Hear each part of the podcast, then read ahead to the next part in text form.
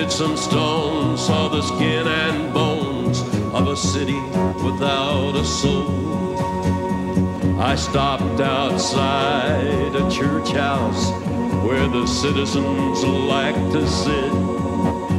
They say they want the kingdom, but they don't want God in it. Yeah, I went with nothing, nothing but the thought of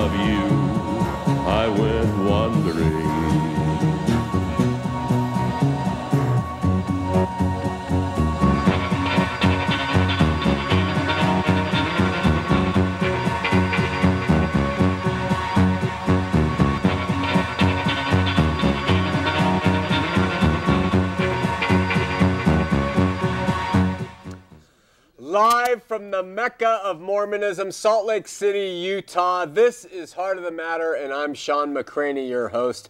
If you have family or friends who can't watch the show on television, have them tune in or go to www.hotm.tv and uh, they can watch streaming video from anywhere in the world live. You can also get to our archive shows, almost 150 of them, from the same website.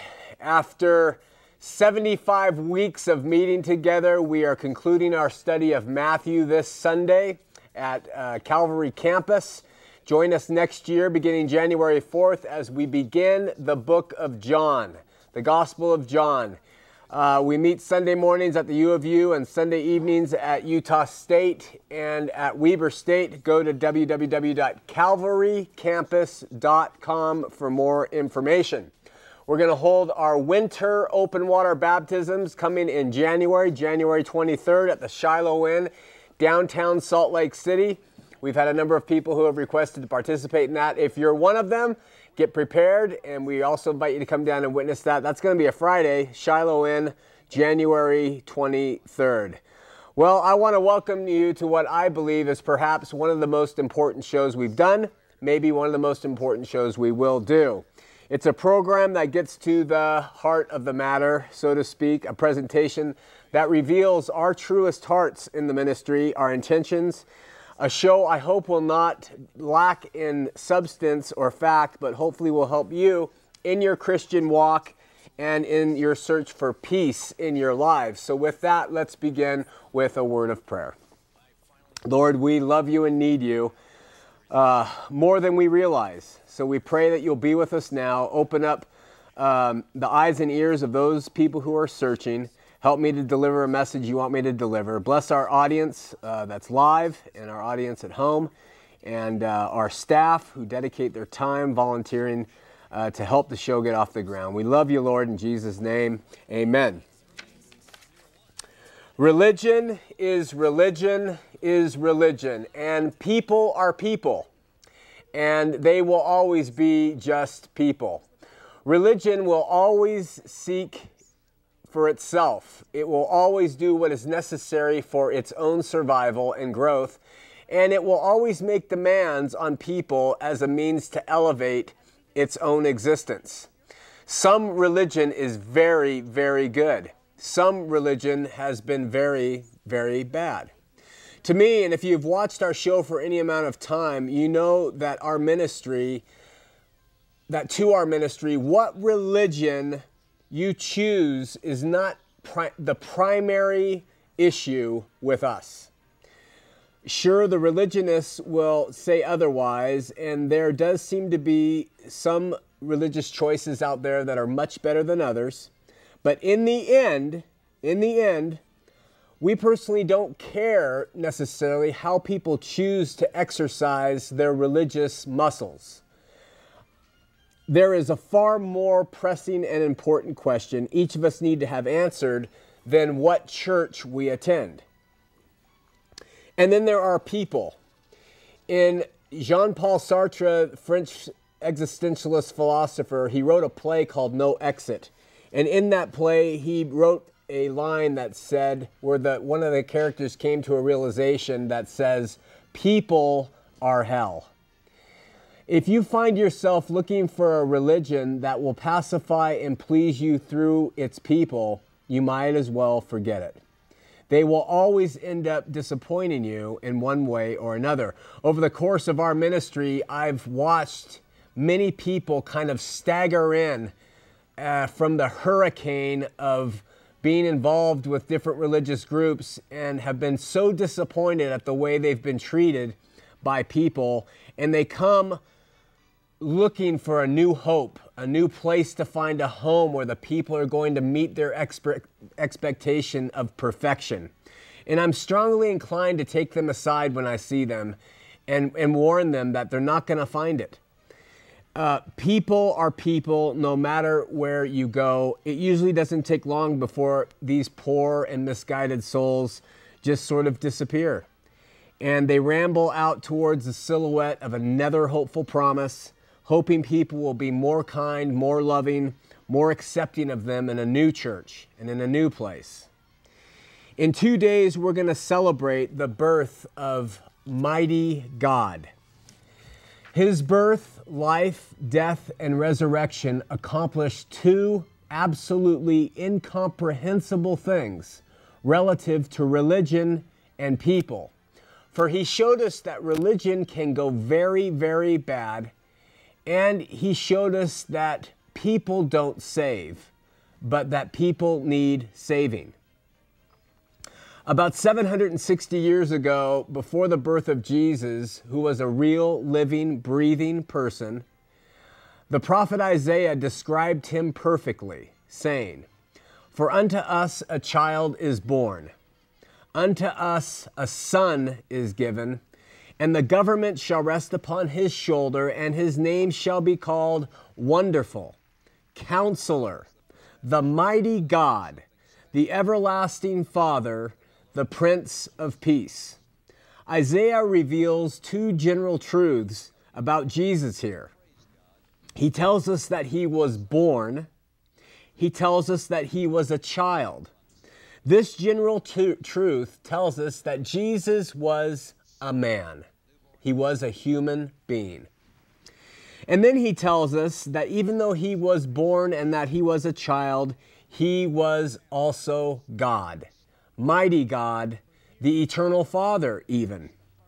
Does your religion teach you that Jesus is wonderful? The Hebrew word for wonderful here is pela, and its best application is tied to the word miracle. Did you know that? When he says wonderful, it's almost like saying miracle. Ask yourself, is Jesus truly a miracle in your life? Is he a miracle in your heart? Can you truly state that's what he is to you? Does your religion teach you that he is a counselor with a capital C, counselor? That you should seek him for your counsel and not men all gussied up in starched shirts and robes and frocks and uniforms? The Hebrew word for counselor means advisor, someone who is able to deliberate or resolve issues, someone we consult who guides us and who gives us purpose. Does your religion teach you to make Jesus your counselor? Or does it tell you that you need them to counsel you in his place? Does your faith teach you that Jesus is the mighty God? The uncreated creator, the one who has been from everlasting to everlasting? Or does your religion go contrary to what Isaiah wrote and demean the stature of Jesus and relegate him to something less, to being a good man or just a prophet or an elder brother? Does your faith teach you that He is the everlasting Father? When you go to bed tonight, just give yourself a challenge if your religion doesn't and chew on that for a minute. How is Jesus the everlasting Father? You have questions on that, email me and we'll talk about it. Finally, if your faith embraces Jesus at all, it is almost certain that it would at least agree that he is the Prince of Peace. What does this mean? Many religions will try to paint Jesus as a model for peaceful living, as though if you follow his example, the results will be peace in your life. I'd like to take a moment and explain to you how the Bible portrays him as the Prince of Peace and discuss this peace that he actually offers. The whole body of the Mosaic legislation was sort of summarized up and called the law. The law became the theocratic rules by which the children of Israel lived their lives and operated. Under the law, the do's and the don'ts, the musts and the must nots were of a primary concern to the children of Israel. God judged, awarded, and condemned people based on their obedience or their disobedience to the law. And his people who lived under the law did the same thing to each other. Men and women back then would observe each other, summarize, and judge their neighbors according to obedience or their failure to obey God's rules. Did Balua travel too far on the Sabbath, they might ask? I think she did.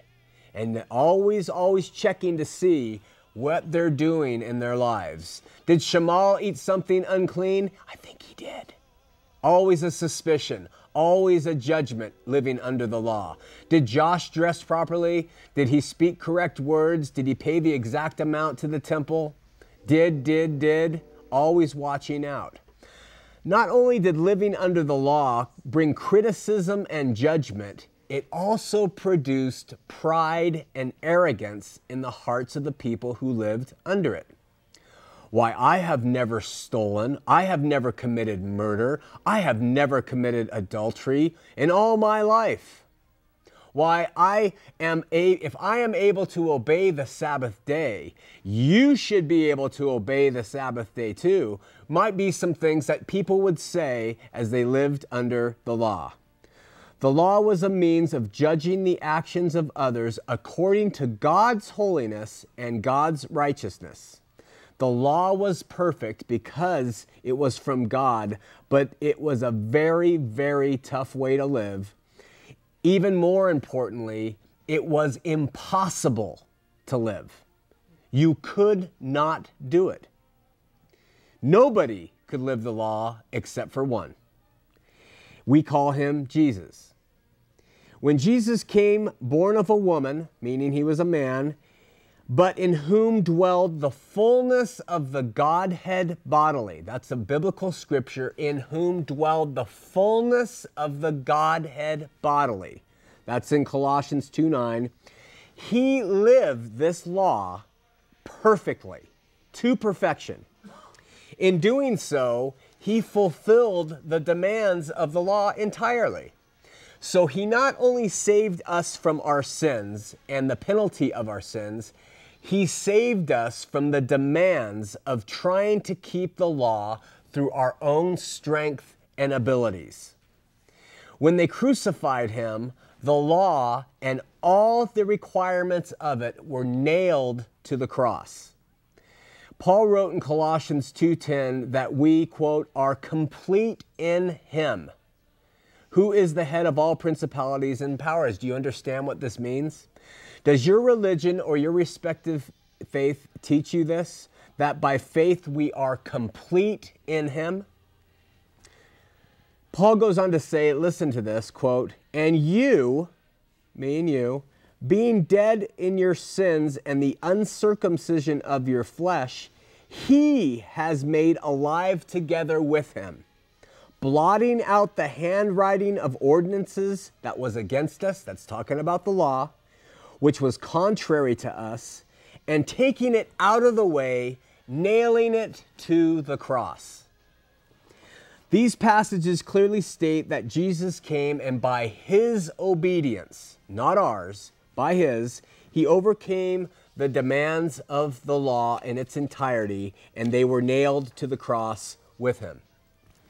So, how are we justified now? How are we righteous? How are we sanctified before God today and made acceptable to Him? Where obedience to the law was God's way prior to the birth of the Messiah, Jesus provided what is called in the scriptures an even better way. Actually calls Jesus' new covenant, the work he did, the even better way. And it's called faith, it's called grace. The writer of Hebrews makes it very clear how we please God today since Jesus came. Quote, but without faith, it is impossible. It's impossible to please Him. Jesus is the Prince of Peace because Jesus fulfilled, then took away all of the elements that rob us of personal peace, including sin, guilt, death, eternal death, and the law. Because he removed all that from us, we can have peace in him. Jesus is the Prince of Peace because he took away all the things that rob us of peace, namely sin, guilt, death, and the law. Because of Jesus, did you know that we are should be, we should be dead to the law? That's how Paul describes it. Does your religion teach you this? Does it reinforce to you this natural inclination we all have to embrace law when we lack in faith?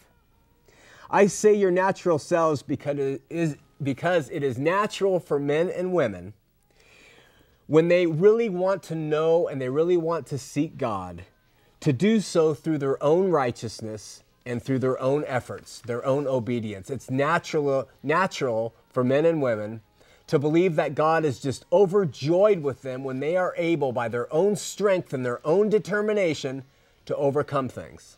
Nothing could be further from the truth. Nothing.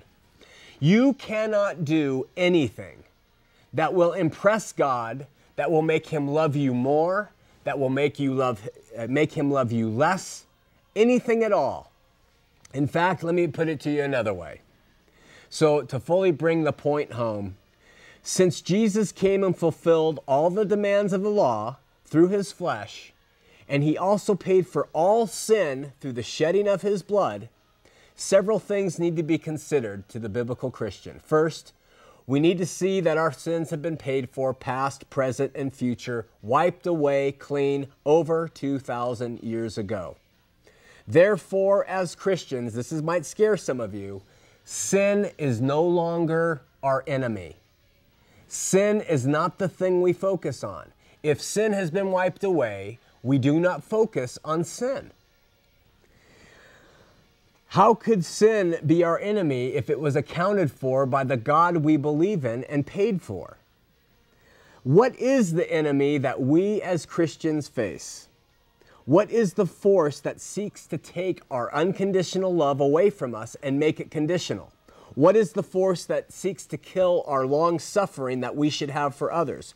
What is the force that seeks to neutralize the descriptions that Jesus gave to us on how we should live? The law. Legalisms. The biggest enemy to the true Christian walk is the law. It's not sin, it's the law. Why? Because when it's reintroduced into your life with your faith, we lose footing on the rock called Jesus Christ and we become opposite of what he has called us to be. Let me explain this. In Matthew chapter 5, 6, and 7, Jesus laid out the way he wants his followers to be. He would say, You have heard it said, but I say. You have heard it said, but I say. For instance, Matthew 5, 21, you have heard it said, Thou shalt not kill. But I say unto you, that whosoever is angry or calls names shall be in danger of hellfire. Matthew 5:27 he says ye have heard it said thou shalt not commit adultery but I say unto you that whosoever looketh upon a woman with lust in his heart has committed adultery with her already. Matthew 5:23 ye have heard it said thou shalt love thy neighbor and hate thine enemy. But I say unto you love your enemies Bless them that curse you, do good to them that hate you, pray for them that despitefully use you and persecute you. How is this possible? If living the law was an impossibility, and Jesus turns the heat up and says, You've heard it said this, and no one could follow that, and I'm telling you to do this, How is that possible in the human experience? It's not. Without Jesus. Only by faith in Him can we overcome our natural selves. Only through His grace, only through Him and His power, not our own. And what is the most certain way to fail at what Jesus commanded us to do? To re embrace the law in our lives. Grace and law are like fire and ice, they're like cats and dogs, they're like oil and water. They are not compatible, they cannot coexist.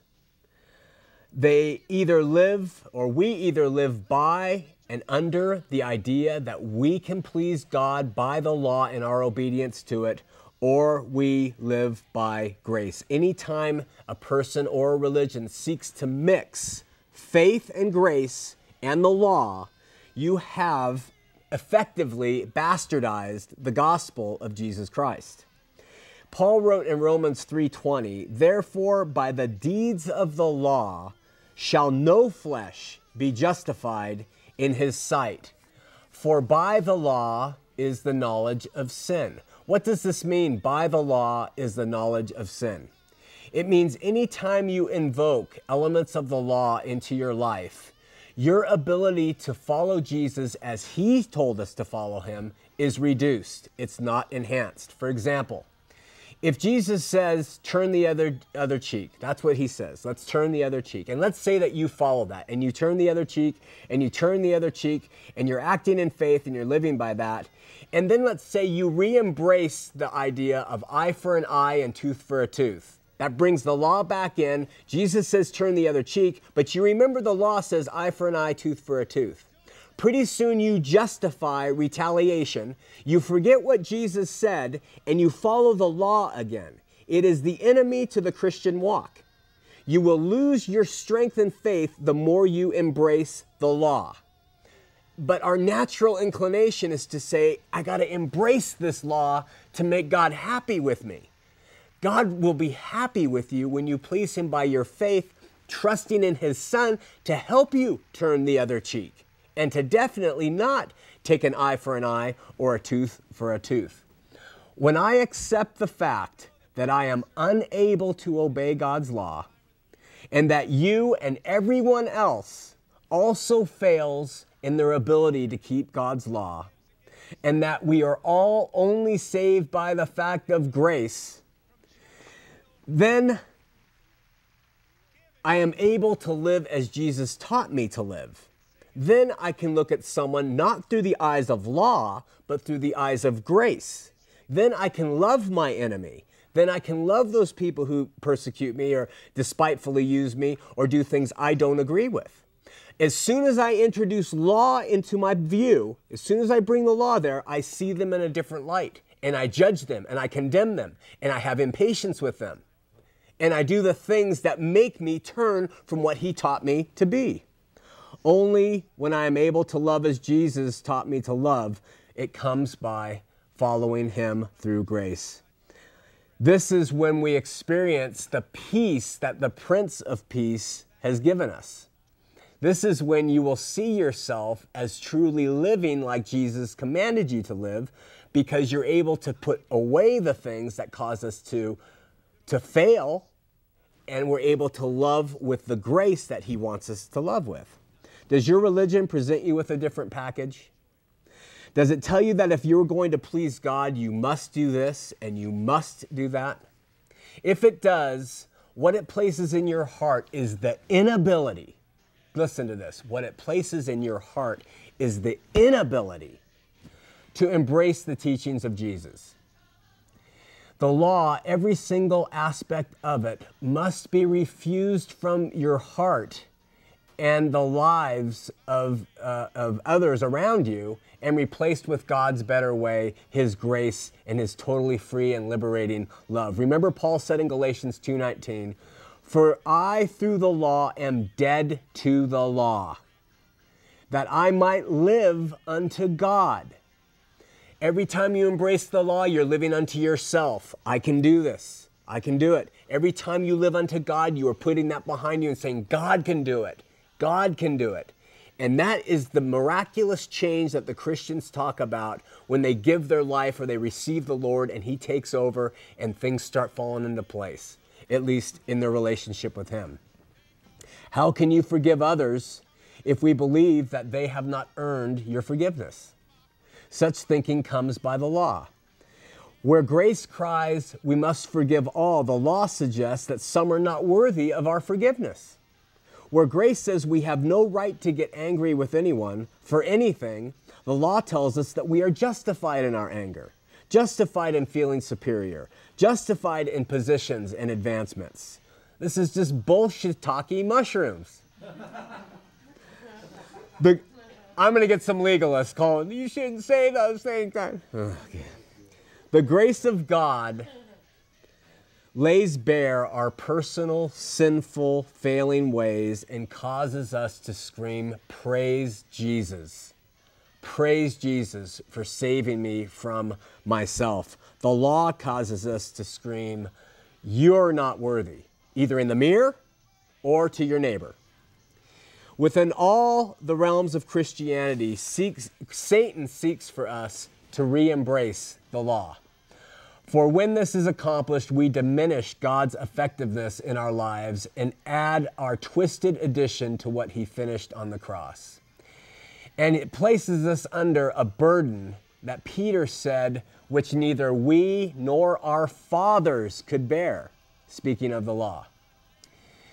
Again, as true believing Christians, our enemy is not sin. All sin was erased over 2,000 years ago by him who came and was worthy to take it on and pay for it for us. As grace filled followers of Jesus, the enemy of love for others and our effectiveness as his true servants is the law. James said, If you break the least commandment of the law, just one of them, you are guilty of breaking the whole thing. That's how, that's how emphatic the apostles were about having the law in your life guiding you over the gospel of Jesus Christ. We're going to open up the phone lines 801 973 8820 973 TV20. Uh, I'd like to impose something tonight. We really want callers who have not had an opportunity to get through, first time callers only. I'll sit here and talk like a blithering idiot instead of take calls from blithering idiots. No. Uh, so please don't and you don't need to you don't need to uh, babble on about the good job I do or how much you uh, love it or whatever. Have a question, have a point, have a comment, have a criticism. Anything's open, but please, we love LDS callers. We want first time callers. If you've called in the past eight months, please don't call us tonight and uh, let's open it up to people who have some other things that they haven't been able to get through and say. So we'll come back after the break, finish up the topic, and go to the phones.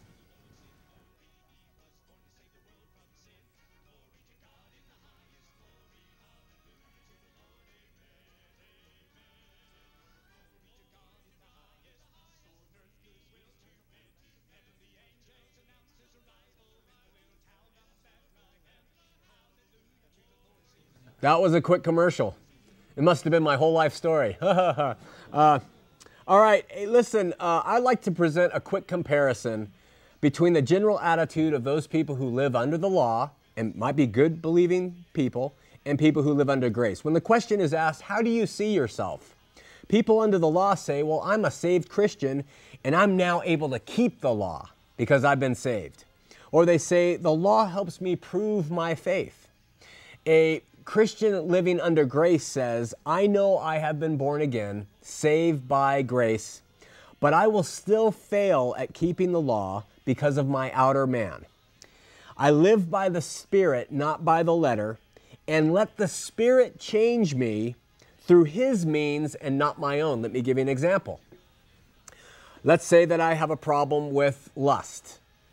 So I say, oh, I have this problem with lust. Well, I live by the beach. I'm not going to go to the beach because that's where girls wear swimsuits. So I've, I've taken that on, okay? I'm not going to ever do this. So I take this on and I start to get a little better in my lust because I've, I've cut these things out and I've been doing better and better. All I've done is turn to myself in my own ways. And the lust is just really set in a, in a back room until opportunity pre- presents itself and I find myself too weak to overcome it and I'm, I'm stuck. But if I turn to God and I say, God, I'm having trouble with this lust, help me, teach me, and let Him guide me and not me impose the rules, then I, when I overcome it, I have overcome it. And I have actually become stronger in it and am able to help people who might have the same issues. Doesn't mean I won't use safeguards that God leads me to use, but you don't take it upon yourself to just wince down and say, okay, no more, no more. When you do that, you're, you're fighting under a law versus the spirit of the law and the Lord. When we ask the question, how do I view the law? Those who live under it say, it's a set of must do's for myself and others to fulfill and obey and to please and be acceptable for God. Those who live under grace say, God's law is perfect and I am not. As I allow Him to work through me through His Spirit, I will actually become closer to keeping His law than if I try to do it on my own. You know, Paul said, I do so much more work now that I know the Lord Jesus Christ than I ever did as a, as a, uh, a Pharisee. And he was one of the best of the best. And that's what happens when you embrace the Spirit. When we ask ourselves, what's the key to our spiritual growth? People under the law say self discipline. I'm going to discipline myself. And that's the way you progress up these ladders of spiritual growth. Romans 7 18 says that's no way. It says, Our efforts are futile. Paul wrote, For I know that in me, that is in my flesh, in my body, dwells no good thing. For to will is present with me but how to perform that which is good, I find not. So he's saying whenever you turn to yourself as the answers, you're going to find yourself incapable. When we ask ourselves, what does Scripture mean? Legalists have a real problem because they say, I can't reconcile the epistles of Paul with the Gospels. Jesus said, I want you doing this. Paul says, we're this when you are under the uh, uh, grace, you understand the relationship. And I explain the relationship in the opening prologue. That's what it's about. It's that relationship of turning it over, knowing that the law doesn't do it, and in that you become closer to Christ and his demands. When we ask ourselves what's required of, of me, people under the law says, I have a duty and I have a service and there are rules. And people under grace say, they ask themselves, Am I identified with Jesus? Is He who I'm relying on? Does my love that I express to people, is that showing my progress in my walk of grace? It's the love you show that shows you are making progress in this area, not your ability to meet duty and expectation. When we ask ourselves, how do I react to failure? People under the law will say, I'm so surprised I was able to do that. I'm so surprised that came out of me that way or they rationalize it, or they minimize their failure, or they blame others for it, or there's self uh, recrimination, or they make vows that they're going to do better next time. Okay? People under grace have a completely different response. They kind of expect it, almost with humor. I can't believe I'm such a loser they say. I, I, how bad can I get? I actually laugh at myself at times. Just, I am so ridiculous. And, and you, but you're confident in God's acceptance of you, and you're confident that He is going to succor you and lift you up and propel you forward in His grace to be better than you ever could under the law. When we ask, How do I handle my successes? People under the law, they become proud, they become showy, they become intolerant of others. People under grace are humbly grateful. They retain empathy for others who fail where they are now having success and they see themselves in the right light. In the end, the eventual result of living under the law is external conformity, but increasing internal hypocrisy and defeat. It's growing despair and cynicism. It can be a self righteous attitude that makes external comparisons, and uh, it just leads to greater personal self deception. Under grace, it's a subtle and gradual transformation of the self over sin. It's a renewing of your mind and heart, and it is evidenced by a growing love for all in all circumstances.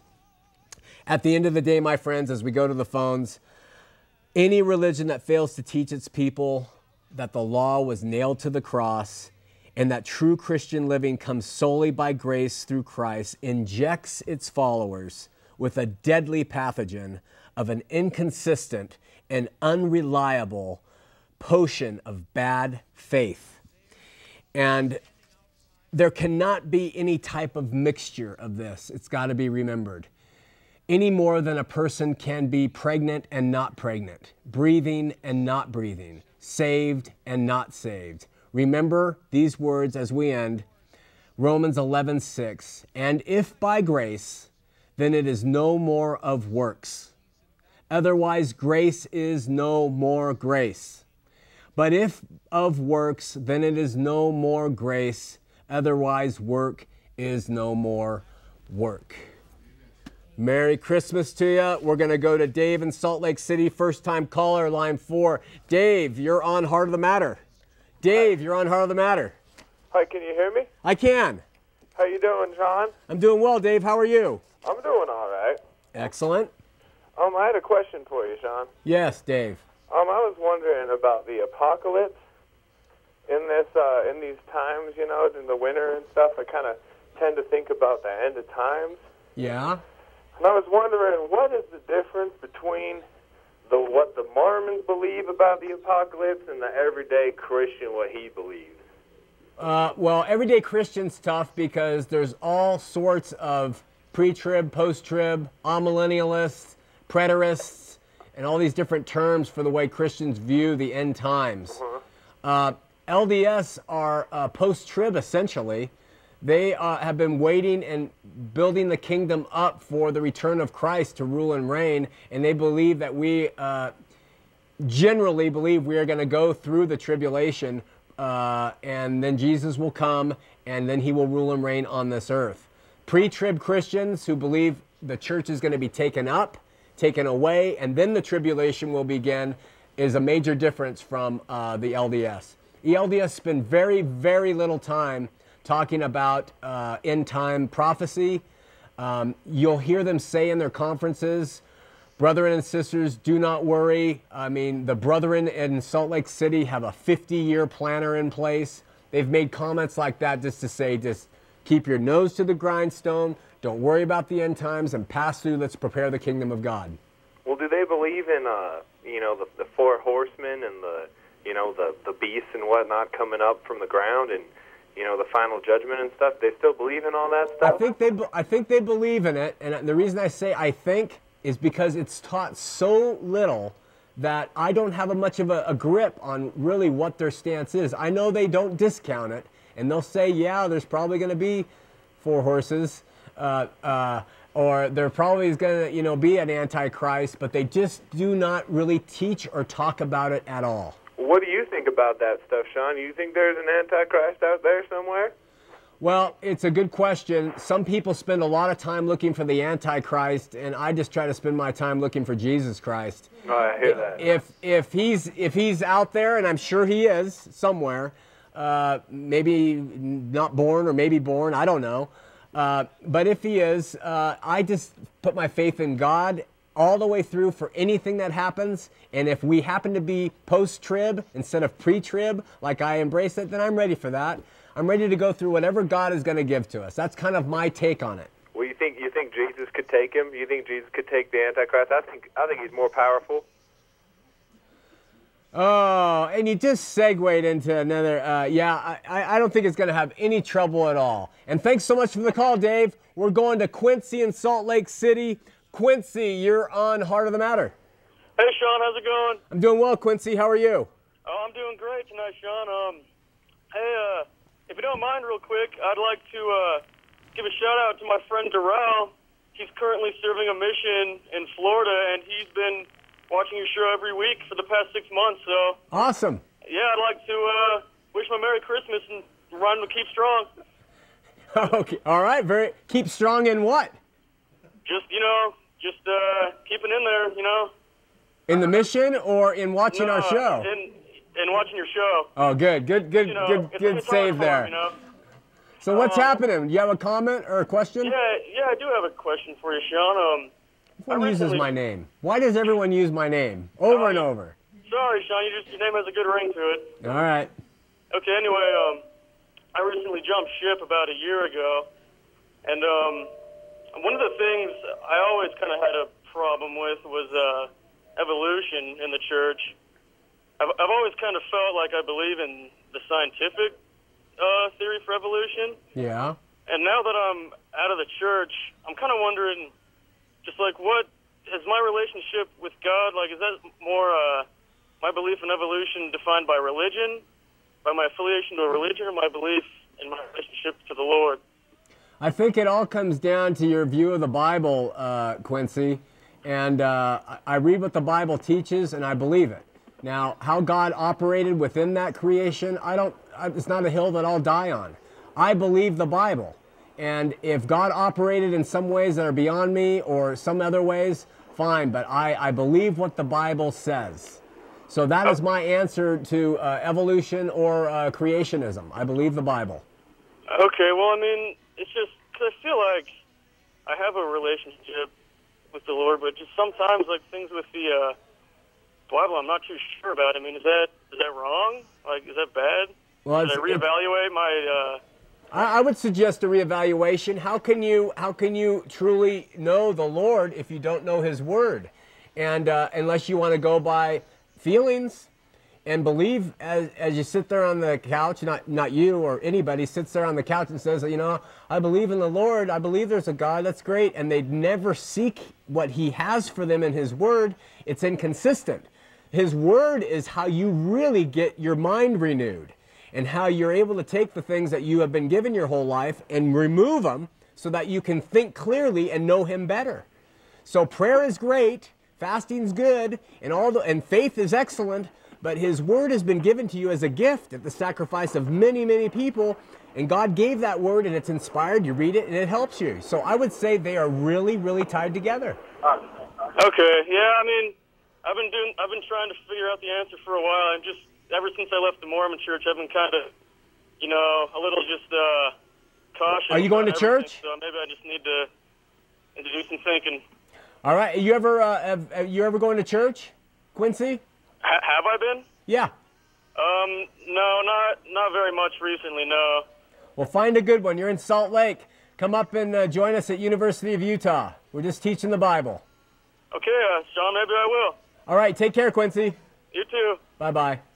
We're going to Sherm in Orem on line three. Sherm, you're on Heart of the Matter. Yo, what's up, Shawn? What up, Sherm. Sherm? Uh, I just wanted to apologize. You were going to put me on TV earlier, and I accidentally hung up, so Oh, that's okay. I'd like to give you my apologies, Shawn. I accept your apology, Sherm. What's happening? Uh, straight thism, dog. I had a question for you. Okay.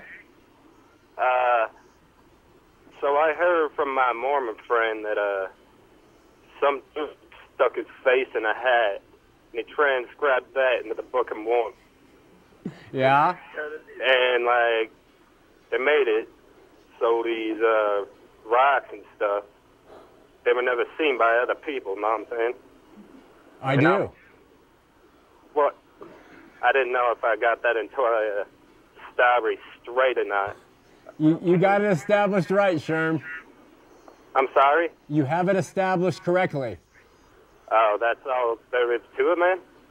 Yeah, he, he put his face in a hat. He uh, dictated a book. They called it the Book of Mormon, and uh, and uh, people believe it.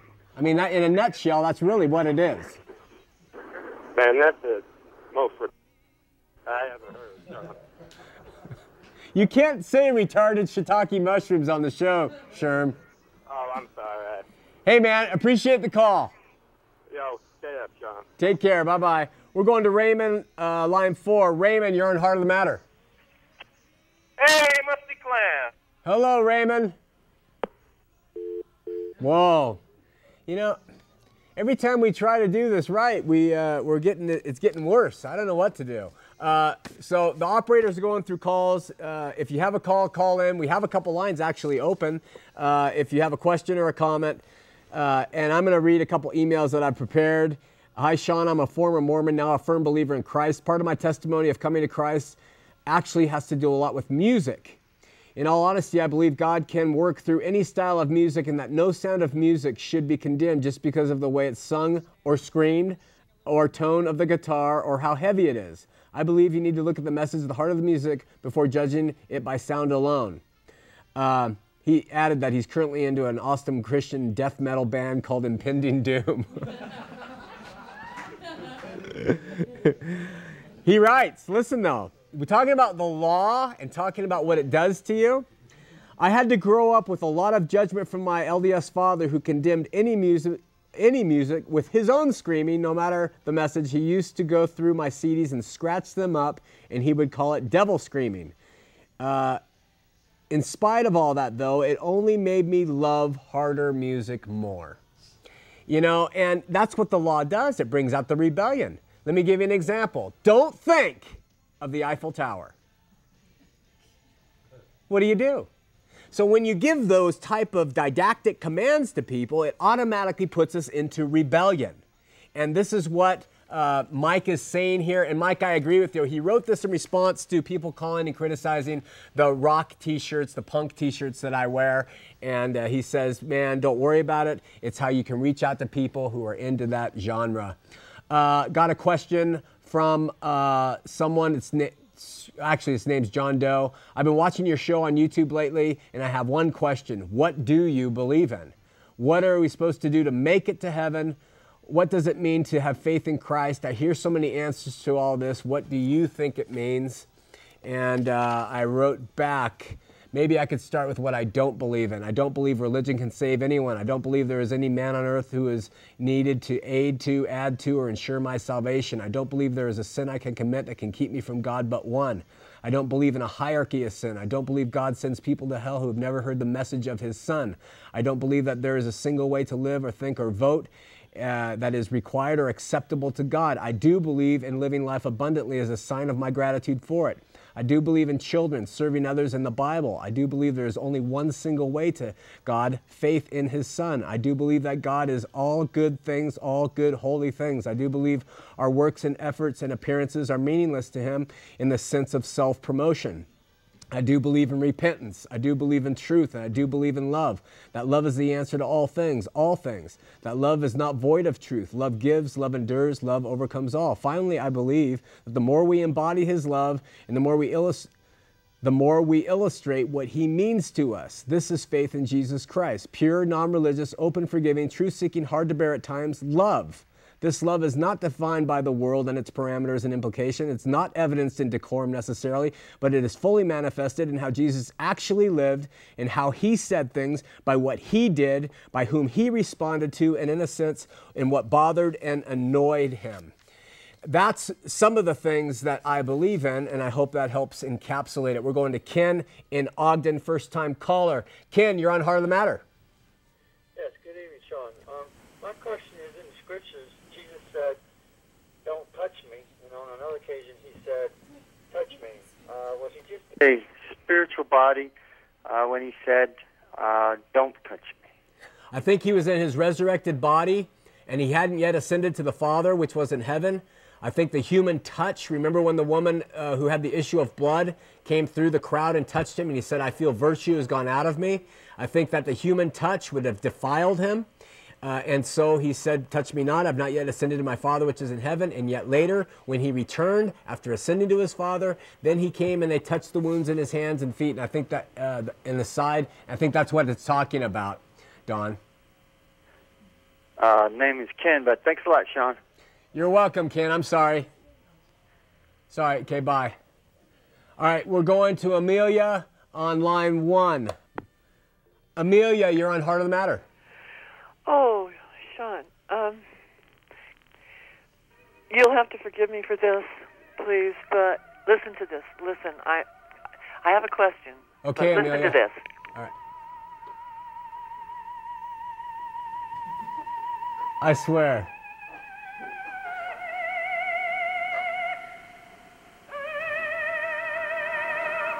It's Oh Holy Night from Renee Fleming. You're outclassed. with. Are you still there? Yeah. Okay. I, oh, holy night, oh night divine. I, I watch you fairly regularly, but tonight I, I flipped the channel and I've been flipping back and forth, and I just Amelia. this woman is so wonderful. Um, can I ask you a question? Yeah, you got to make your question quick. Okay. I I have been wondering for a long time. I caught some of what you said about Paul. I have been wondering for a long time if you make any differentiation between the words of Jesus Christ and the words of Paul. No, I think they're all they're all from Jesus came from the source, and Paul it came through man, but it came from the source too. Okay, I think that's a huge mistake. Yeah. Th- l- l- thank you for your dialoguing with uh, evan- you know Mormon vers- you know, and evangelical. You're doing a real service. Thank but you. I think it's a mistake to confuse the words of Jesus with the words of his apostles. Oh well, I, I don't believe they were the words of his apostles. I believe they were the words of God speaking through them. Otherwise, I wouldn't trust the Bible at all, except for the red letters. Yeah, that's about where I'm at right now. I mean, Well, good luck with that, baby. Words of wisdom from other people, but Yeah, I don't think so. I believe in the inspired word of God. All right, we're gonna move on. okay, Doris, thanks. in thanks for letting me say that. You're welcome. Thank you for the music sound bite. See ya, Doris in Salt Lake City. Doris, you're on Heart of the Matter. Hello, Shawn. Hi, Doris. Um, Shawn, um, how can you turn your other cheek to terrorists? Do you even think Jesus could do that? How can you turn the other cheek? Yeah. Uh, well, Jesus did do it, and the only way that I, let me tell you, you're talking to the right guy.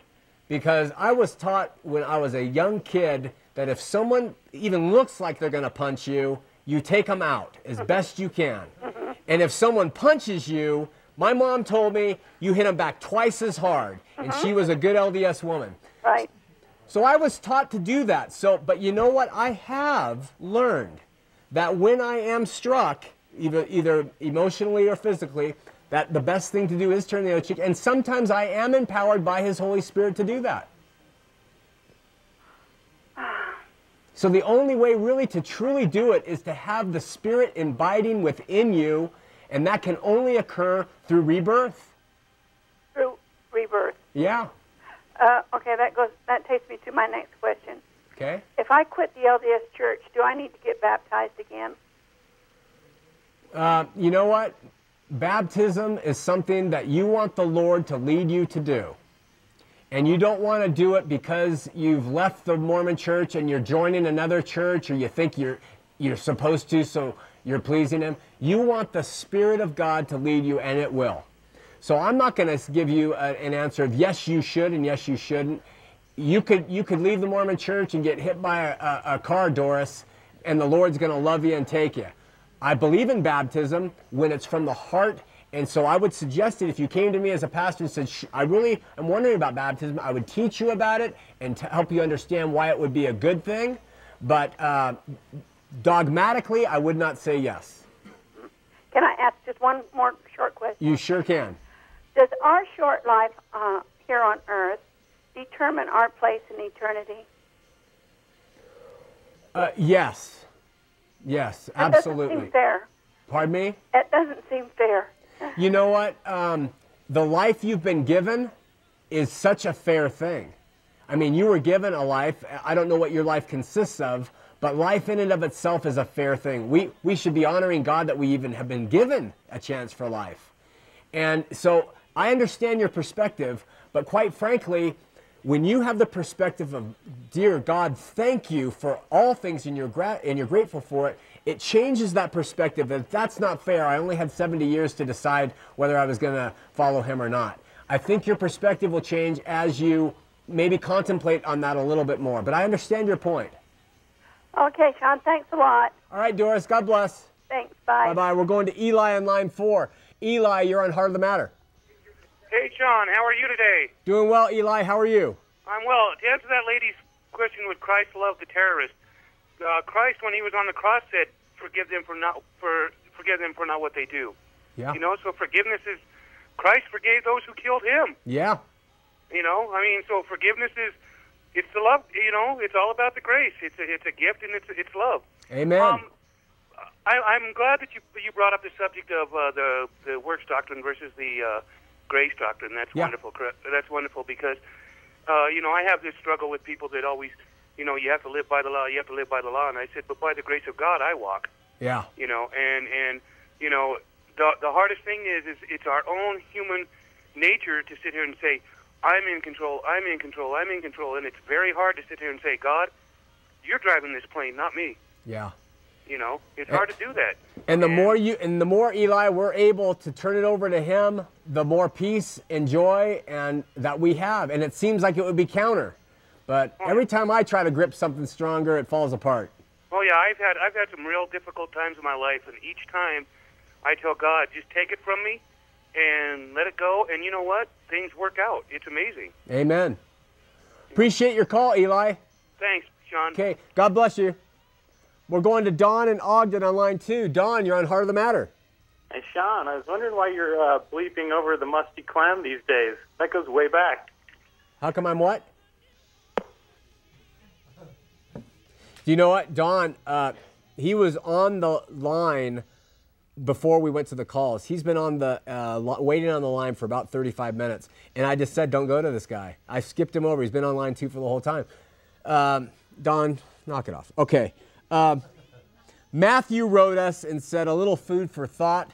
Recently, you've gotten a lot of criticism about uh, polygamy, and uh, I suggest you open up your Bible and read it. And then he went and talked about five or six different people who uh, were in the Bible who were good men who had multiple wives, or at least a second wife, if not more. And he then wrote, wrote, just thought I'd clear that up for you. This is Matthew. All right, Matt, a couple things really quickly. God didn't originate these unions in any case.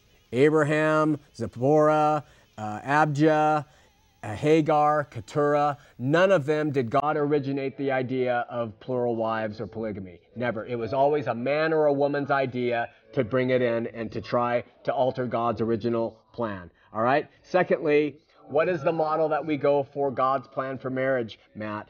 We go to the Garden of Eden and we look at Adam and Eve, and he didn't it wasn't Adam and Eve's, it was it wasn't two ribs, it was Adam and Eve, and that's how it was set up. And finally, God has an expressed will, Matt, and he has a permissive will. And he is not a dogmatic despot in all cases of the Old Testament, and many times he let them do all kinds of things that led to their destruction. He lets us screw up, obviously. And so he, he did that, Matthew. So you really didn't clear up anything. In your email, you wrote that you don't ever, ever, ever let critics shake your testimony. And I think all your email did was prove that you live by that.